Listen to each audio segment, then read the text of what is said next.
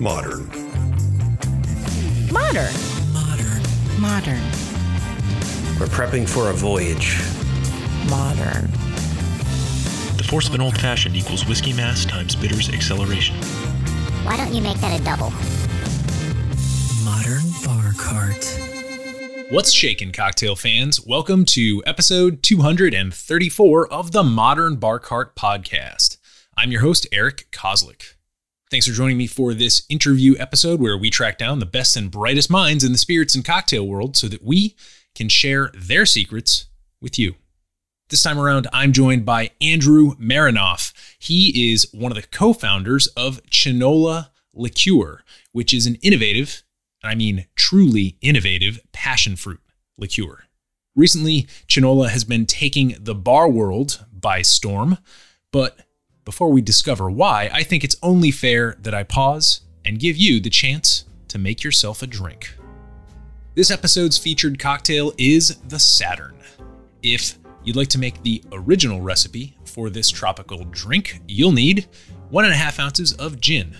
Any gin will do, but I like a classic dry gin in this application.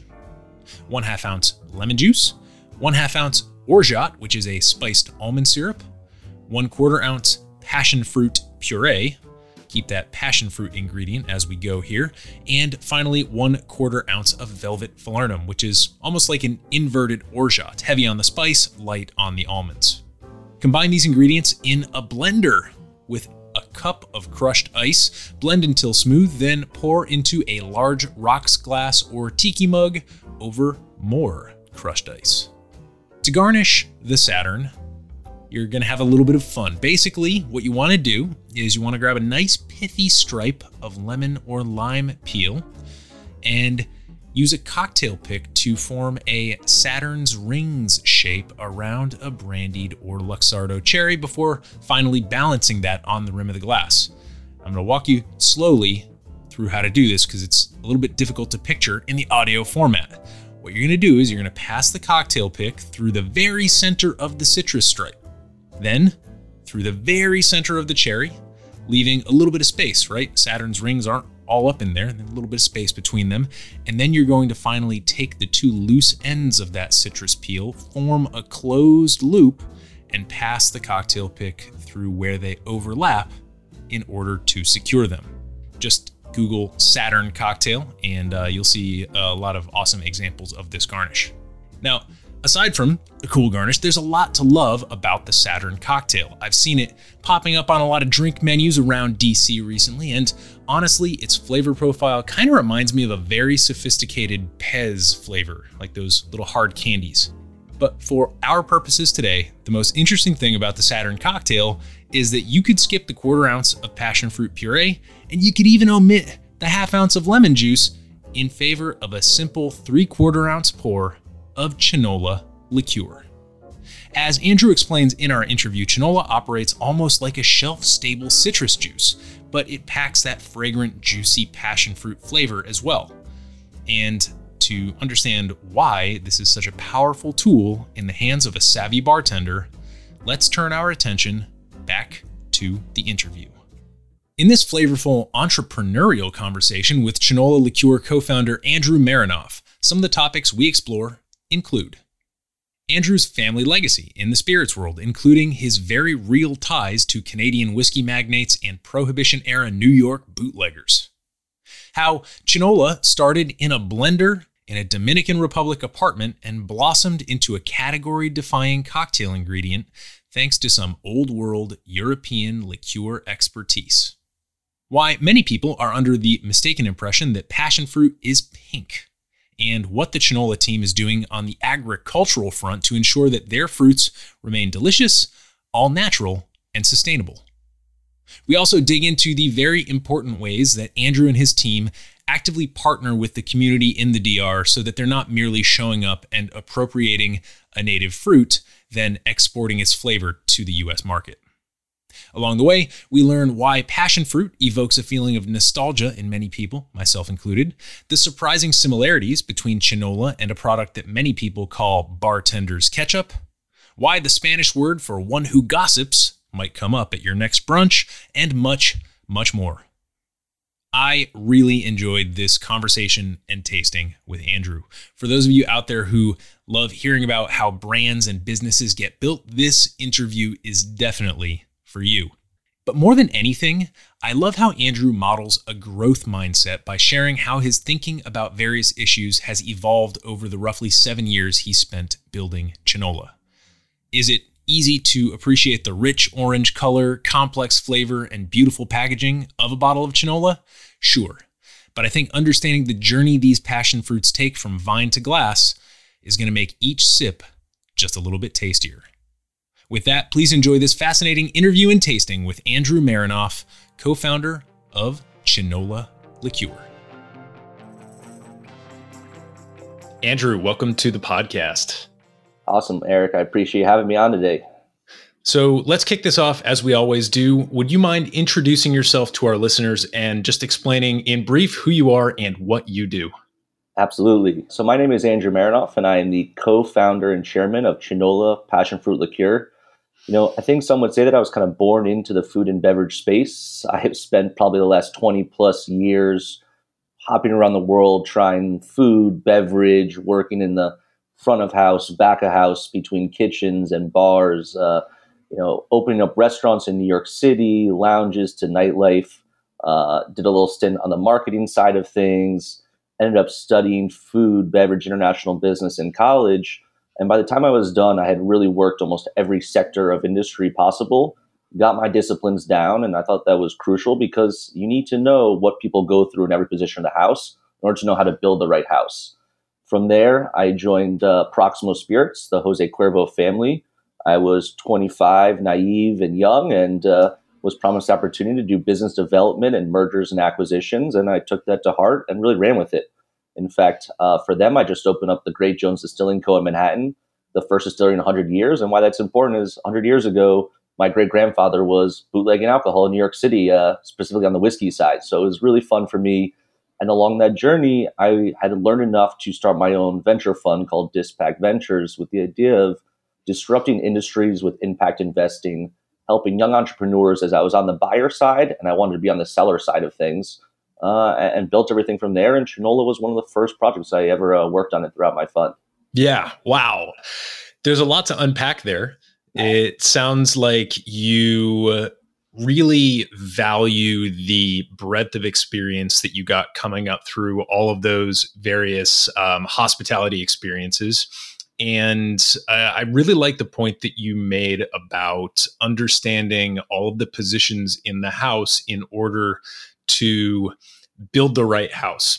And I think that as we progress through this conversation, one of the main questions, perhaps the only question I really need us to answer today, is why this particular product in front of us, Chinola, is the right house for the flavor passion fruit. And I think as we go here, we're gonna kind of uncover exactly why that is.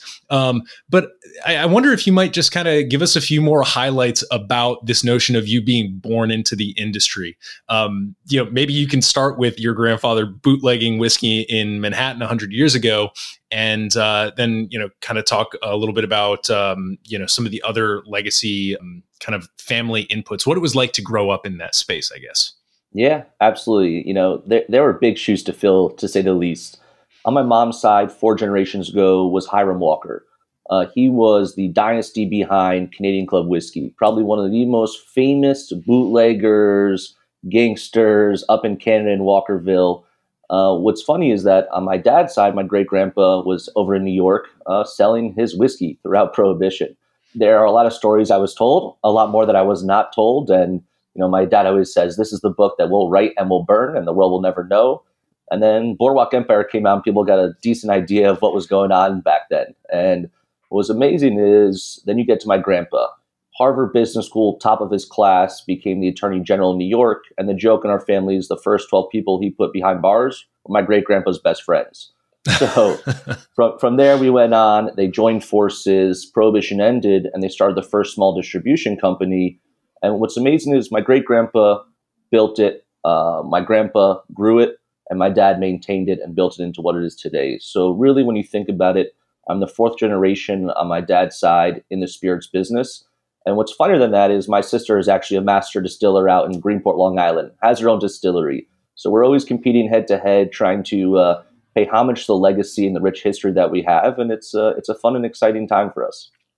Yeah. It's been a while since I've actually tuned into Boardwalk Empire. Is Canadian Club the bottles that are washing up on the beach in the intro sequence? So what's funny is they actually would take Canadian Club whiskey over Lake Canada in boats that were labeled to Cuba, which obviously anyone that knew geography knew that that was not going to be the case. But they kept a lot of name brands out of there. Canadian Club was probably one of the most prevalent whiskeys in America coming down from Canada. They had a massive distillery in Walkerville. They made a ton of what they called hooch back then. And spread wide across the U.S. Crazy. Well, you know, the family legacy question ties into the origin story of Chinola because you were not alone in crafting this product, as I understand it. So I'm wondering if you might tell me a little bit about your partner, Robert, who seems to have come into this project with his own family legacy. And maybe in the process, you can talk about the Dominican Republic and why that's an important place for the story of Chinola. Yeah, no, absolutely. So Robert Lehner was an Austrian man living down in the Dominican Republic. He came from 11 generations of Austrians making fresh fruit liqueurs and wines dating back to the 1600s.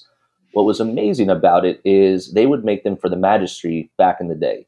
His style was old European classic liqueurs, winemaking techniques, and he brought that down to the lush terrain of the Dominican Republic in a very, very impressive way. When we had found him, and actually it's funny, I have two co-founders, Robert and Mike, and they had found him, and he was making these liqueurs in his apartment in a blender. He had several different flavors out there, and the one that really graveled to them was the passion fruit. It was this beautiful essence, really honed in on the Dominican Republic. And at that point, they brought back a bottle to our other partners over at the Broken Shaker.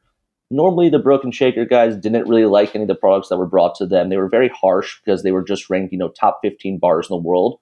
They tasted this and said, guys, you got to put this into a bottle. You got to bring it to my bar. We want to do this.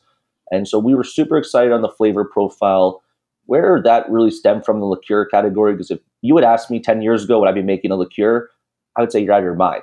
Rob Cooper was the real first guy behind it in St. Germain, and he got laughed out of a lot of rooms, but he was doing something that no one had seen before, using real products, using the right flavors, using organic ingredients, really creating something that he called bartender's ketchup. And where Chinola really, I fell in love with it. I get bartender's ketchup, but I've worked behind plenty of bars, and simple syrup's the one thing we have. And so St. Germain came across as a great flavor, but on the sweet side, and why Chinola really graveled to it was the idea of having citrus in a bottle. Having citrus behind the bar goes bad, it's expensive, etc. So how do we create something that's shelf-stable, that is a real amazing addition to any cocktail? And that's where that stemmed from. That's really, really interesting. I was wondering how to back ourselves into a discussion about flavor, and you just sort of plopped it right in my lap. But before we start talking about the flavor here, before I pour a little sample here, it is Friday after all. It may be only about 10:30 in the morning, but it is Friday. So I'm going to take a little sip here. Before we do that, could you just give us, situate us in time and place? What year roughly was this when Robert was discovered making this in the blender? And just give us the 411 on the Broken Shaker. Where was that? And what year was it that they were top 15 bar in the world? Yeah. So one of our partners was actually down there working on a coconut project. This was probably about 7 years ago. So think 2015, 2016. And at that point, this was just a concept, an idea. Like I said, being made in a blender in an apartment somewhere down in the Dominican Republic. And the bottle was probably brought back about a year later once we thought it might have legs. The Broken Shaker guys were friends of my other partner, Robert Pallone, who had worked in the industry for 10, 15 years at that point in all other positions as well. And that's where we really said, hey, we might have something here. When you fast forward about 2-3 years, and when I kid you not, 2,000 variations of this product, we finally had something that we were comfortable putting into a bottle. What was funny, and, you know, it's going to be hard cycling through the two Roberts, but Robert Pallone, my partner, was very adamant about not putting something inferior into a bottle and bringing it to market. Me, I was young, naive, and said, let's get this out there. Every bartender needs to try this. This is going to be the perfect blend for every back bar, every menu placement, and maybe even at-home mixology, making simpler cocktails, almost being the gateway into people entering the mixology world. And so that was the real validation. I would say 2018, 2019, the three of us said, all right, we're going to do this. We launched Miami, we launched New York, and we were off to the races. We started getting a lot of great feedback, a lot of momentum, and took it from there.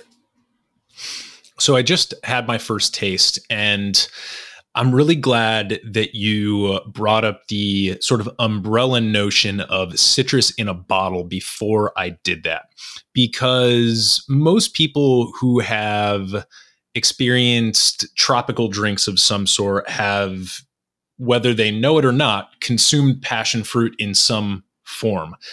Generally, it tiki bars, that's going to take the form of passion fruit puree or some sort of syrup in which the flavor of the passion fruit puree as an ingredient is infused and then filtered and strained out. Can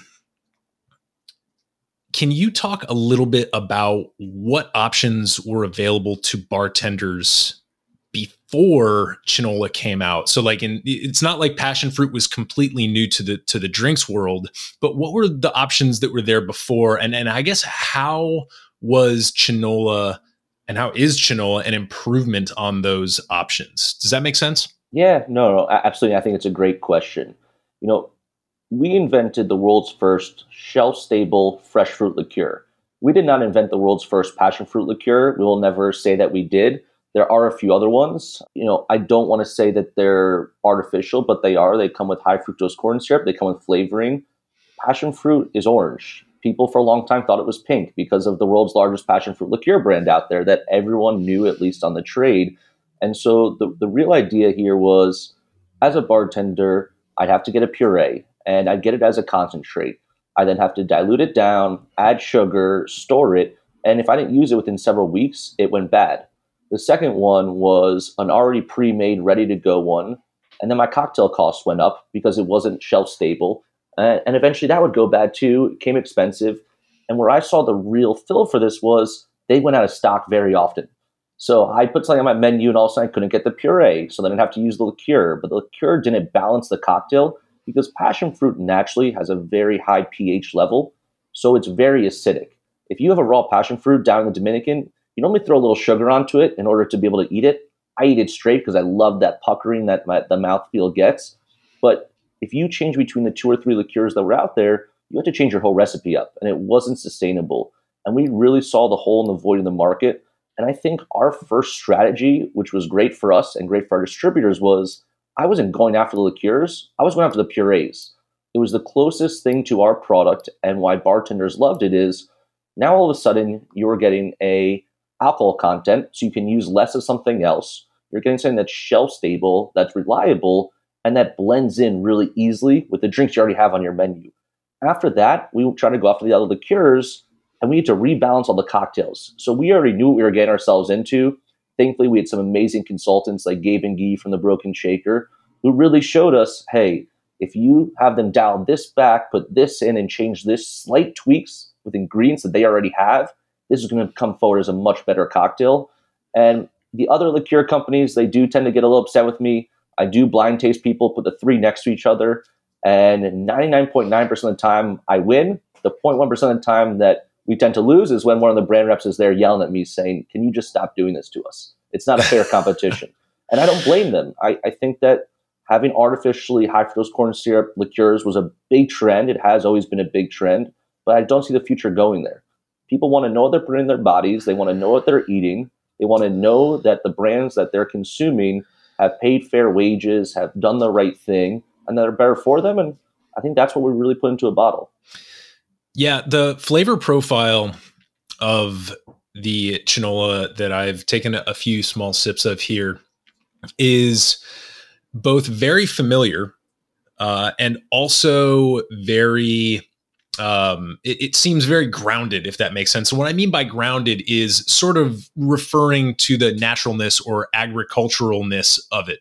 I think that one place where you really struck gold with this is having Robert Lehner with that old world winemaking and liqueur making tradition. What that kind of lends itself to is being able to really pull out the essence of the fruit that's being used. Who does it better than European winemakers? I can't think of too many people who are as good at coaxing the true essence out of a fruit. I really want to underscore the point here that you mentioned just a moment ago, that you weren't really necessarily, in launching a passion fruit liqueur, you weren't looking to compete with other passion fruit liqueurs. You were really looking to compete with the fresh, like, puree that did not have any alcohol. And it's so interesting to look at this from a purely business perspective, because it's almost like you were given two options and you invented a third option. And I think that is what bartenders really responded to, because what bartender doesn't like finding a new product that allows them to do two things better than they had been doing before? It allows them to improve on their shelf stability, and it allows them to, kind of like you said, it's got alcohol in it, so they can use less of the rum, just dope in a little bit more of this Chinola, and suddenly, you've got a 1 + 1 = 3 cocktail in front of you. So now that we understand the what got the flywheel turning for Chinola, can you talk a little bit more about how the passion fruits are grown and sourced? Because, you mentioned fair wages just a moment ago, and I'm curious to know how you get this product from, the vine to the bottle. Yeah. I grew up, my mom was a biodynamic farmer. So growing up in my household, I was drinking kombucha 10 years before it was a cool thing to do. She was growing things in a sustainable way, and that really resonated with me. When we went down to the Dominican Republic and I saw how they were doing things, they were using biochar. They were not using tractors to clear land. They'd fence in pigs, and the pigs would pull out all the roots. They were growing, and I use organic as a very loose term because we are not certified organic, but we follow all the rules to a T. We follow biodynamic to a T. So although we do not put it on our bottle because we cannot claim it, those were things that were really important to us. Down there, we have our own honeybees, and the honeybees pollinate the fruit, and the honey is amazing. In a sense, and I don't like the term monocropping, we spread out and we put different types of trees and plants and everything around our vines. We have our own nursery where it's vine to bottle, is what I like to say. It's like a farm to table type mantra, and down there is really important to us. Everything is done by hand. We have donkeys, horses on the various farms. And I think the second part was, like I said, taking care and supporting the community. If you do not build the right community and you do not help the local people out, which is a very large trend and something that feels very important to me, then what are you really doing down there? So our first instinct was to go down there. How do we blend our own passion fruit together? How do we get it? And we found this botanist, and this botanist was already doing it. He was taking passion fruit vines from around the world, blending them together in a natural way, not modified, grafting vines together, and came out with these passion fruits that were 3-4 times the size of a normal passion fruit, which was incredible. They're yellow in color, and I think most people in the U.S. are used to them being red or purple, if you can even find them, and they're rather large. They have a higher Brix content, which means a higher sugar content, a higher pH content, but the actual process of growing passion fruit is really difficult. You really only have about a day or two to make sure they get pollinated. And so one of my partners, Robert, goes down there and does it by hand. He says it gives him peace and joy to sit there in a field and pollinate passion fruits by hand. I thought it was super weird until I tried it, and I was like, this is very calming. This is very satisfying. So we had gone down there with the anticipation that we were going to be farmers. We're going to go down there and farm our own fruit. And realized that's a terrible idea. Why would we come down there to take away jobs from people when they grow so much better than we could ever do it? And so we handed out the vines to different farmers, had them start growing for us. And that's where we build the community, is that people feel proud of the product because they were part of the journey to get there. There's a couple things I'd love to dig into there. I mean, the coincidences and the, I guess, the kismet involved in all this, like the fact that your mom was a biodynamic farmer, right? Like I'm sure when you were growing up drinking that kombucha, you weren't like plotting your path. You're like, okay, you know, I'm going to fuse my distilling background and this weird like biodynamic. It wasn't intentional. In other words, it's just really interesting to hear how all of these little details kind of lined up and fell into place, down to the fact that you were able to locate a botanist who found a natural way to, you know, not breed, but kind of graft your way into a cultivar of passion fruit that has both higher Brix, which is great for making alcohol or, you know, creating a stable liqueur, and also higher pH, which is the pH is obviously what allows you to kind of use this as citrus in a bottle, right? Which is obviously very important to certainly the way you launched. This episode is brought to you by Near Country Provisions. If you're a regular listener of the Modern Bar Cart podcast, you've heard me talk about Near Country quite a bit over the last year, and I have another exciting announcement. They've got cheese, guys. Not only do Adam and his team work with a bunch of awesome local farmers and fishermen here in the Mid-Atlantic to provide you with sustainably raised and delicious proteins, but they've upped the ante yet again, and they now offer delicious cheeses, cow's milk and sheep's milk cheeses, that you can subscribe to on a monthly basis, or you can just go ahead and add them to your cart as an add-on at any point. Head over to NearCountry.com and enter the code BARCART when you sign up for your subscription to receive 2 free pounds of bacon or ground beef in your first delivery. That's BARCART, B-A-R-C-A-R-T, all one word, at checkout. Becoming a Near Country Provisions subscriber is easily one of the biggest quality of life improvements I've made in the last year or two, so I hope you'll give Near Country Provisions a shot and let me know what you think. Now, back to the show. I'm almost getting distracted thinking about how all that fell into place, because it's kind of crazy. But what I really want to spend a moment to talk about here is the notion of a big sort of Western liquor corporation going into a place in the Caribbean and basically taking this flavor that is endemic to that place. So like, you know, obviously the Dominican Republic is very important to Chinola, but taking that flavor and then sort of exporting it. And the question that I want to pose to you, sort of as somebody who is trying to maybe model this to other companies, is how do you avoid the like harmful aspects of appropriation? And I guess, does that make sense? Like, I feel like we're just really at risk as a couple of white dudes talking about this to be like, Chinola's awesome, great, podcast over, and gloss over this question of appropriation. So I want to pose that to you and see if you have any thoughts about how this can be done well and how that can be avoided, if that makes any sense. It makes total sense. And honestly, it is one of the most important questions that all brands need to ask themselves. Am I not only causing cultural appropriation, but am I not taking care of the people that this resonates the most to? It is something that you have to be very sensitive about when building a brand. And you have to realize at the end of the day that without the local community on your side, what do you really have down there? When people go to visit, which people will go to visit once you blow up, if people have a negative connotation about you or they go see that this was exploitation, it's probably the worst thing you can do. And we almost made that mistake. I will not lie to you. I first came down and said, guys, we're going to become farmers down here. We're going to buy land and farm this ourselves.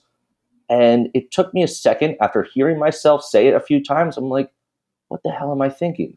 No, we need to give this fruit to the locals where they would normally grow crops and, you know, sell them for pennies on the dollar. Let's pay them fair wages. In fact, let's pay them a premium. If you hit the standard of growing to this standard, don't put chemicals, don't put pesticides, grow in this fashion, I'd love to pay you more. But it's not just about the money.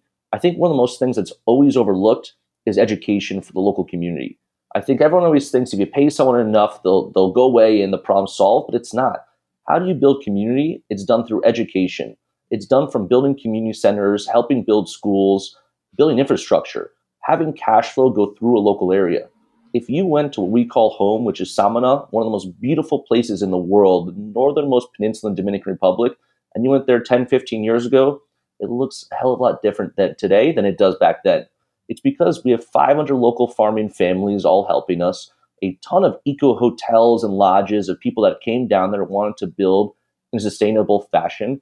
And I think by doing just a few of those things to start, and by calling that our home, which I don't think that people consider us tourists anymore. I think they consider us family. We go down there, we've broken bread with everyone, we've stayed in their homes, we've lived side by side with them in no air conditioning, which let me tell you, in a very hot summer day, it is one of the most painful things ever. But we live like them. We've had our great time with them. And when we go down there, we're not going to a restaurant. We're staying at home with them. We're eating with them. We're bringing our own things to the table. They have Chinola signage all over El Valle. In fact, our product down there is called El Valle de Chinola. And people are really proud that they're part of this journey. I think another thing that we do is Chinola is Dominican Republic's only place in the world where Chinola means passion fruit.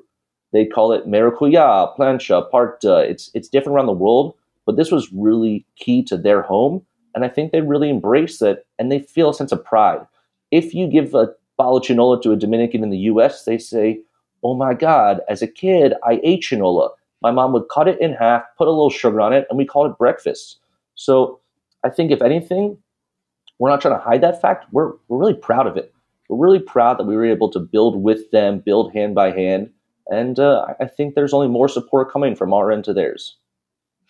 Yeah, I think it's interesting to try and zoom in and out a little bit when it comes to the historical legacy here, because just in a little bit of brief research that I was conducting before this, one of the things that I was unaware of was that passion fruit, the English word, and I'm guessing, you know, some sort of Spanish translation of it, was actually a Christian European invention that they referred to the passion fruit as, I guess there was on the flowers, there's these little wounds, almost like you'll see like on the dogwood flowers here in the Eastern US. And they apparently these missionaries used it as an educational tool to teach the indigenous people about the passion of the Christ.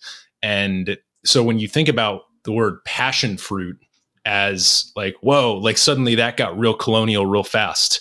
And to see the actual native Dominican word for the fruit being front and center on the brand, I think that is a really great starting point, because you're saying, well, you know, what you might know bartender A through Z here at Tiki Bar A through Z in the US as, you know, passion fruit puree or a passion fruit liqueur. Well, really, if you experience this in its best form, in its unmess around with form, it's really called this. And I think that as an entry point to the educational process is really valuable. Does that resonate with you? Absolutely. Like I said, I think education is the most important thing. I think it allows us to get people to question. And the only way to educate someone is if they ask you a question. And so if the first question is, what is Chinola? Mm-hmm. Let me tell you about Chinola. Well, Chinola actually means passion fruit in the Dominican Republic. And let me tell you about Samana. Let me tell you about some of the people down there, what we're doing down there. So I think one of the best things here, you know, some people say, is it from Chicago and New Orleans? Is that why you call it Chinola? And I'm like, no, let me tell you why that's not correct. And it allows a starting point in conversation. And that's the most important thing about bringing this into a bar. How do you start the conversation? And I think we've done that through there. I think the bottle shows the beauty of the actual fruit itself. It shows the heritage. The neck tag is the Dominican peso. So I don't know if you've ever noticed that, but that sticker across the top is the Dominican peso that we put up there. So we're not trying to hide anything. We're proud of it. And I think if you go down there, a lot of people are proud of this as well. We're in all the embassies across the U.S. We meet with the politicians there. They love what we're doing. And again, I think it's a sense of pride, because before this, they'd export their passion fruit. And to your point, processed and called passion fruit. There are no brands in the U.S. called Chinola. And so I think by allowing us to tell that story, versus maracuya, plancha, parcha. Every other country now in Central South America says, you have to try our passion fruit. Why you don't buy from us? And I always have to tell them Dominican is my second home at this point. So it is what it is, but we love trying new products. So, yeah. Well, I really appreciate you being honest about your the evolution of your thinking about, you know, how to be sort of a responsible business partner to the people who are growing this fruit, as opposed to somebody who's just like, I want that flavor. I want it in a bottle. See ya. So it was really, really nice to hear how your thoughts evolved. Now I want to get back to the cocktail side, because earlier in this conversation, we mentioned a titan of the cocktail world, St. Germain, of course, Bartender's Ketchup. They preceded you by a couple years, it seems. How did you see Chinola become adopted into the cocktail space? And what are your favorite ways that you've seen bartenders use it? And obviously, like, the first starting point is like, suddenly we've got a shelf stable citrus almost. But like, beyond that, like, what are your favorite ways? Like, when you walk into a bar and you see a bartender do X with Chinola, or try and use it in this way, like what are those moves that get you really excited from a flavor perspective? Yeah. Great question. First of all, talking about the product itself, the versatility, I think the best part was the challenge behind it. It's got a really great viscosity. It's got a really great nose to it. I think one of the most important things we can do is liquid to lips. I think it's a missed area where a lot of brands fail, is that they want to be on social media. I want my boots on the ground to taste people on this. Because if you look at this bottle and then you open it and smell it, most people are like, wow, it's the shock factor saying this has a real nose. This is real fruit. In fact, there are 6 to 8 fruits in every one of those bottles, which is really important to us. So you have this viscosity, which adds a nice little texture to the drink. And then we challenge people. You know, one of the drinks at the easiest level that really staged us is called the chismosa. Chismosa means people that gossip in Spanish. It is a perfect brunch cocktail. As you might assume, it is sparkling wine and Chinola. So it basically makes a mimosa a little more boozy with a passion fruit hint to it. And that was a big savior for us. When COVID hit, a lot of bartenders, like my friends, were furloughed or they were understaffed. And how do you help bang out a ton of drinks at once? You pour 4 ounces of sparkling wine, an ounce of Chinola onto it, a little higher boozy mimosa, and you got a drink right there that actually tastes amazing. And then how do you get at-home consumers who may be intimidated by a 10-step cocktail, 5-step cocktail? You say, hey, buy 2 bottles of sparkling wine, buy 1 bottle of this, impress your friends, you've made them a drink. Those were the great stepping stones into this. And then people started to challenge a little bit. There was the margarita. There was the daiquiri. And then we started to get interesting with it. My friend was making this beer shandy. He was using Chinola as a floater, which I was intrigued about at first. I had to go visit him. I was like, what beer are you using? What are you doing? And it was an IPA. And I'm like, guys, that's a little too aggressive. Let's go with a light beer here and try it. And we balanced it out. And it was so simplistic. It was delicious. Then I think the real highlight was when we figured out the spicy mezcal margarita. It is now one of our staples. It is smoky. It is spicy. It's citrusy, sweet. It hits you on every single angle. And I was really excited about that. But I think the most exciting one I had, I think it was either at Employees Only or Macau Trading Co., was they made a Scotch cocktail. Scotch whiskey. In my wildest dreams did I ever imagine our passion fruit liqueur would be blended with Scotch to make a cocktail. And it was delicious. And then I said, all right, you've done that. Let's make a sour with it. Let's throw a little egg white into there. What we started to really realize is that possibilities were endless, and it was up to the imagination. And I can always give you my cocktail sheet. We've got hundreds of drink creations on it, but that is an inspiration. Everyone should have their own twist on how to play with it. And they did. You know, some bars I go into, they want the inspiration. Other ones say, listen, I'm a professional. Let me do my thing. And you don't offend me whatsoever. I'm here to give you our playbook whenever you want it. At the same time, people have had fun creating new things, and we've had a great time, you know, doing our brand research for me, which is a 24/7 job. If you guys ever want to come find me out at a bar, what we call brand research until they stop paying me to do it. I think they'd call it something else, but that's been the journey so far. One of the things that strikes me about passion fruit is that it is simultaneously exciting and comforting as a flavor. It's exciting because it has that citric tang to it. It's exciting because in addition to, you know, just like a straight lemon or lime, it's got more flavor going on, but it's also comforting in that passion fruit has been exported to the U.S.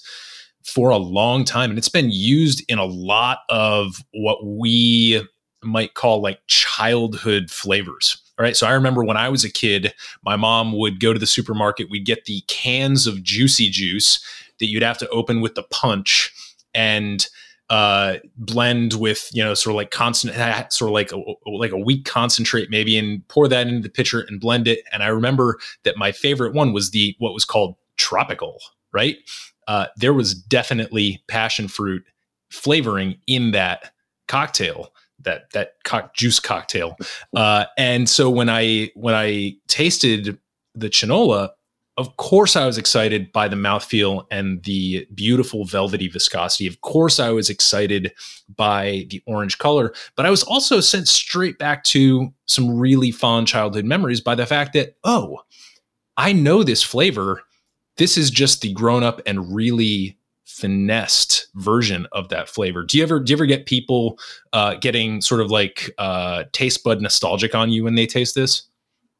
It's funny because I've done a lot of trade shows, and not all just spirit trade shows, with normal consumers that come up and they try and like, what is this? This tastes very familiar to me. Is this a mix of orange juice and mango and this? But no, it tastes different. And it's in the back of their tongue, and I'm like, this is passion fruit. Oh my God, you know, I've seen that on a flavor profile. I've seen it there, but never by itself. Unless you're drinking the series, the juice company, it's never by itself. So it takes people a little bit of shock. And again, one of my favorite things is because once I can engage you like that and you have the nostalgia, I can go back to telling the story. And the story is really important to us. So I think the flavor profile in the U.S. has been a little slow to follow on. I would blame the big orange juice companies who didn't want someone taking any of their shelf space away from them. But you go to Europe, Asia, Australia, Central, South America, this is a childhood staple by itself. And in the US, I'm starting to see the trend pick up. But as a kid, yeah, I would see artificial flavors, passion fruit here. Anytime you were talking about a tropical or warm destination, you couldn't make a blended juice without passion fruit being part of it. Yeah. Yeah, the Pog, you know, if you go back to the story of Pog juice on the in Hawaii, passion fruit is the P in Pog. Well, what are we missing about the story of Chinola? It seems like we've got the origin story, we've got your legacy, we've got the origin story of how Chinola was created. We've got a lot of the fascinating details about how it goes from the vine to the bottle. We've got some cocktail applications, which are pretty much wide open. And I'm really excited to play around with my bottle here. I think the logical place for us to go next is, what does the future look like for Chinola? What are you excited to do with this brand moving forward? And are there any personal projects for you, for Andrew Merinoff, that you're really excited about in the coming year or two? Yeah.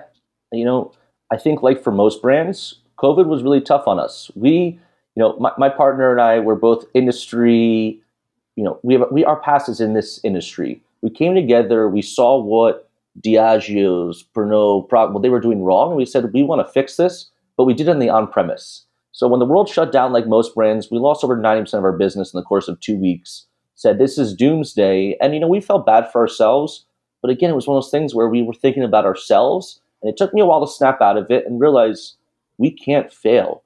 We have help farmers down there. We have a community down there that's expecting us to succeed, and not just from success of happiness, to put food on their tables. So we pivoted the business very quickly to win the off-premise, and we picked up a lot of volume there. The following year, we grew the business by 480%. We became one of the fastest growing cordials in the Southeast. We really started to realize how to hone in and win the off-premise consumer along with the on-premise consumer. On-premise consumer is great because I need to win my bartenders. You know, when I go home, I make a few drinks, maybe more than a few drinks a day. But the average consumer is making 6 to 8 drinks at home. The bartenders are making a few hundred to 2,000 drinks a day. And so we never gave up on them during COVID. In fact, we used them. You're sitting at home. How about you make a drink? We'll throw it on our social media. We'll say, here's the cocktail by this person. We'll help put some money in your pocket to help spread the word and make sure you can succeed with us. We're now in 26 states across the U.S., about 11 countries now, and I think we've really honed in on our territory, and now instead of going wider, it's going deeper into those markets. And you would be shocked going to a state like Georgia, and you will see Chinola everywhere. And it took us a while to figure out how to do that, but we were really excited to. I think when you're looking at where we're very happy about and the validation, it's come from two awards. And I was never big on the whole awards thing. You know, I couldn't tell because I would say that some of them were like a pay-to-play type thing. Oh, everyone gets a trophy at this game we're playing.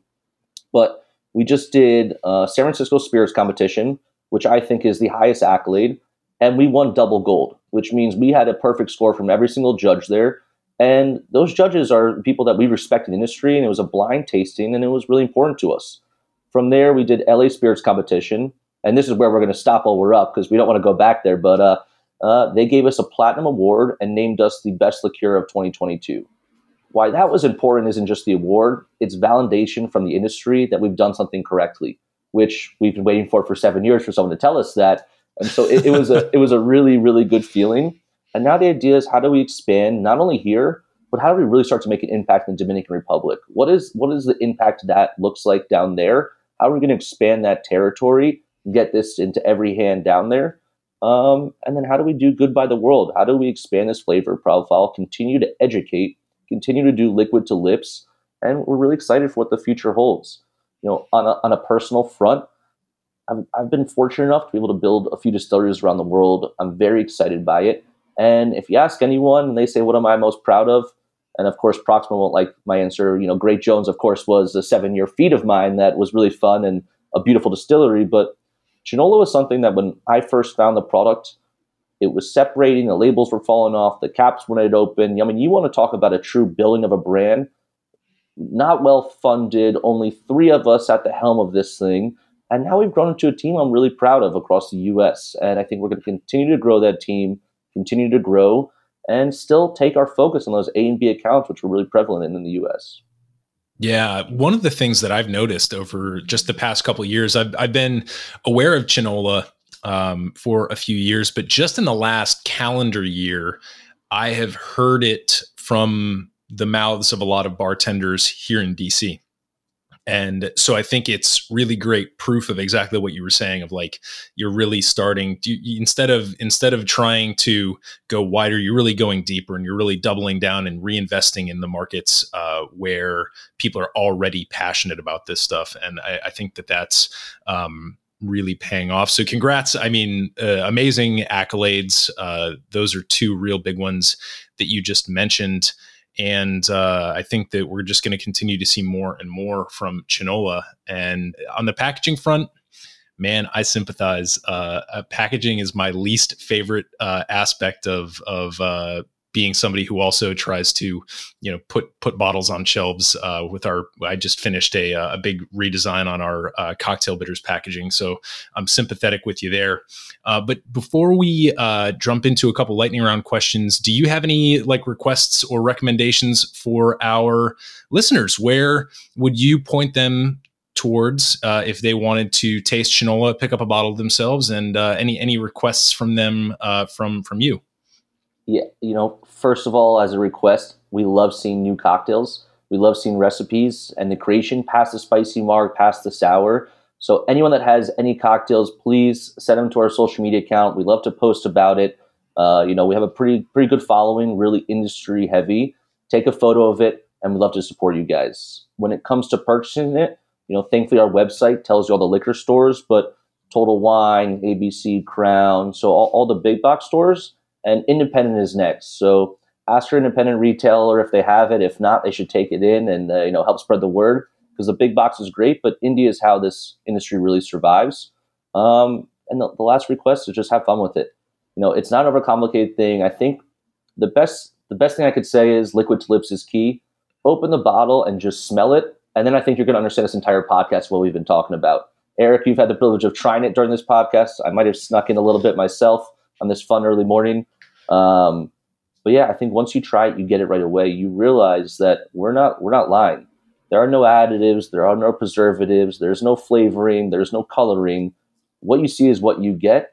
And people have tried to make a fresh fruit liqueur before, but we had the fortune of using old world techniques, new world techniques, paying homage to old school European style liqueurs, while kind of leading the way in the future on how we're going to keep these shelves stable and going on a global trend. I love it. And remember, kids, passion fruit is orange, not pink. All right, Andrew, couple quick lightning round questions. You game? Let's do it. All right. Desert island scenario.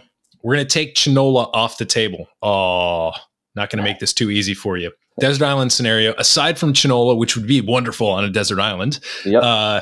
What one cocktail would you bring along, and what one bottle, single spirit or mixer, would you bring along? So, deserted island, I'm thinking warm, tropical, etc. What I like to drink when it's warm out, which is a misconception, is something spicy. Spicy cools me down. So on that island, I'm going to try to grow jalapenos and lime. I'm bringing down some mezcal. Hopefully, you let me have one bottle of Chinola, and my spicy mezcal margarita is the one thing that's going to keep me smiling on that island. The mezcal itself, there's so many amazing ones. What I would suggest is go down to where mezcal is actually made, and try the ones that will never leave that country, because they make 2,000 bottles a year. Go do that, and then you're going to really understand what a real mezcal is. Totally. And our friends over at Agave Road Trip, for anyone wanting to learn more about mezcal, check out Lou and Chava on the Agave Road Trip podcast. Next, if you could have a cocktail with one person, past or present, live or dead, who would it be? Where would you go? What would you drink and enjoy with them? Just kind of paint us a picture. Absolutely. And I'm going to cheat on this one a little bit, because I got to have two people. I want both my great grandpas on both sides, from the Hiram Walker side to my dad's side. I am bringing them to a very fun dive bar, probably illegal at the time, probably illegal now. Honestly, I think we're going to be purists. I think we'd be drinking a really nice whiskey, trading stories. I think this is a dark place. I think that it's reminiscent of the Prohibition era, to put them in their comfort zone. And I want to hear stories. I want to hear how this happened, because I'm sure there's a lot of things that were never told. And my dream would be able to uncover some of those stories that, unfortunately, when my grandpa passed away, I was too young to hear. And now I think I'm ready. And, we know a few of them. We don't know a few other ones. That would be the most exciting thing possible for me. Well, I think you've survived a pandemic. You've gone through your own trials and tribulations in branding, product development, and distributions, just like I'm sure that they did. So I'm sure that would be a really fun conversation, just like this one was. Andrew Merinoff, thank you so much for sharing Chinola with me, sharing the stories, sharing the techniques, sharing the things that you've learned and the things that you've evolved to understand as both a thinker and a business person. And thank you, most importantly, for being a guest right here on the Modern Bar Cart Podcast. Absolutely, Eric. I really appreciate your time today. Those were very, very intriguing questions, and I look forward to meeting you for a drink one day. Absolutely. Cheers. Hey, have a good one. Thank you.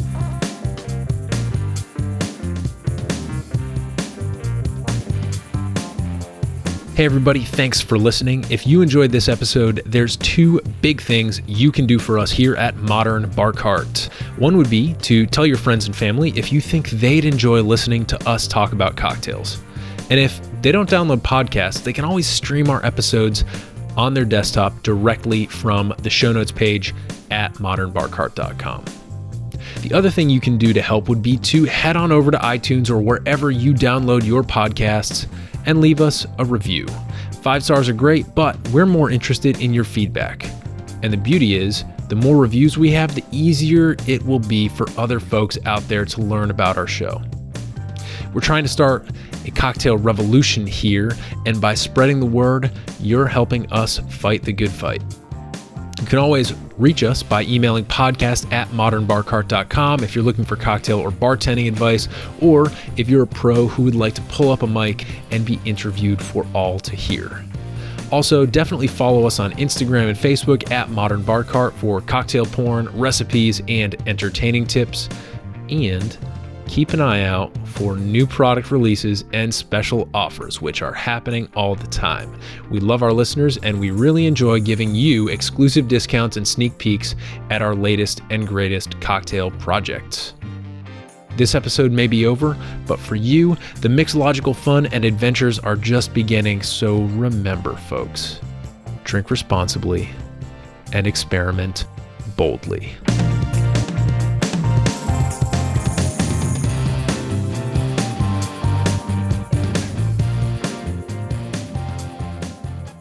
This episode was made possible with editing and sound design by Samantha Reed, brand building and tropical fruit insights courtesy of Andrew Merinoff, co-founder of Chinola Liqueur, and a little bit of interview magic by yours truly. This has been a Modern BarCart production, copyright 2022.